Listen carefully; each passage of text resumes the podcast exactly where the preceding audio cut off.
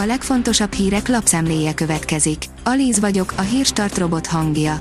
Ma június 8-a, Medárd névnapja van. A hagyományokkal szakítva a fideszes képviselők felfüggesztették Szabó Tíme a mentelmi jogát, írja a 444.hu. Rágalmazás miatt nem szokták kiadni a parlamenti politikusokat. De a kormánypártiak most másként döntöttek. Navracsics, szakítás utáni fázisban van a néppárt és a Fidesz viszonya. Az újra tárcát kapó politikusnak sok ellentétet kéne Brüsszelben elsimítania, a néppárti az egyik, áll a 24.hu cikkében. Az RTL.hu szerint a legszörnyűbb dolog volt, amit valaha láttam, 50 éves a vietnámi háború leghíresebb fényképe.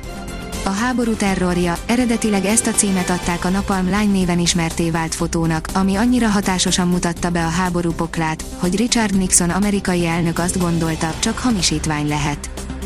Az átlátszó írja, Orbán Viktor az OTP magángépével mehetett az olasz-magyar meccsre. Az AFP lefotózta a magyar miniszterelnököt Csányi Sándorral a foci meccsen az olaszországi Ceszenában, és pont oda ment az OTP repülőgépe is. A portfólió szerint magyarok százezreit érinti a kettős nyugdíjveszedelem, nincs ingyen ebéd, többet kell fizetni. A kisadózó vállalkozások tételes adója, vagyis a kata ismét az érdeklődés homlokterébe került, miután az idei költségvetési hiány komor tükrében a katások kedvező közteherviselési helyzete egyre inkább szúrja a szemét néhány aktornak.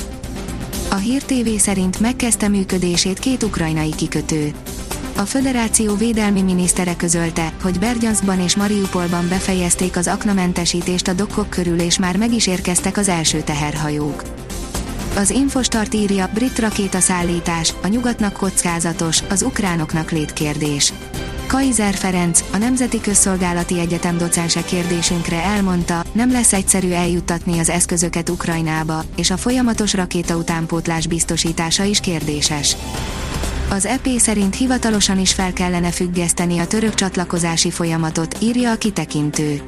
A kedden 448 szavazattal, 67 ellenszavazat és 107 tartózkodás mellett elfogadott jelentésben a képviselők figyelmeztetnek, ugyan Törökország időről időre hangot ad uniós csatlakozási szándékának, az utóbbi két évben az ország következetesen a csatlakozási folyamatban tett kötelezettségvállalásaival ellentétesen cselekszik.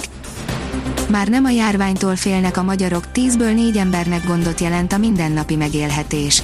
A megélhetés nehézségei és az egészségügyi ellátórendszer hiányosságai nyomasztják a legjobban a magyarokat, derült ki a Népszavának kutató Publikus Intézet friss felméréséből, írja a Népszava. Az m4sport.hu szerint hivatalos Tisler Patrik távozik a DVSC-től. A Debreceni VSC labdarúgó csapata a hivatalos honlapján számolt be róla, hogy távozik a klubtól Tisler Patrik, akinek június végén lejár a szerződése. Autósok robbantak le direkt egy benzinkúton, írja a vezes. Vasárnap délben 10 autó zárta el egy lengyel benzinkút bejáratát, a sofőrök szerint mindegyik megadta magát, ahogy megérkeztek. Elhunyt a világbajnok magyar kézilabdázó. 82 éves korában elhunyt Csenki Györgyné Varga Zsuzsanna, az 1965-ös világbajnokságon győztes magyar női kézilabda válogatott tagja, áll az Eurosport cikkében. Szétlövés után Magyarország a nyolc között a minifoci Európa bajnokságon. A magyar együttes tagjai hibátlanok maradtak a büntetők során, áll az m4sport.hu cikkében. A kiderül szerint a hét legcsapadékosabb napjai következnek. Hazánktól délre, délnyugatra egy mediterrán ciklon alakul ki, amely csütörtökön és pénteken az ország jelentős részén gyakran csapadékos időt okoz. A Hírstart friss lapszemléjét hallotta. Ha még több hírt szeretne hallani, kérjük, látogassa meg a podcast.hírstart.hu oldalunkat, vagy keressen minket a Spotify csatornánkon. Az elhangzott hírek teljes terjedelemben elérhetőek weboldalunkon is. Ha weboldalunkon hallgat minket, az egyel korábbi adás lejátszása automatikusan elindul. Beállíthatja, hogy az összes korábbi adás, vagy csak az aktuális tematika hírei következzenek. Köszönjük, hogy minket hallgatott!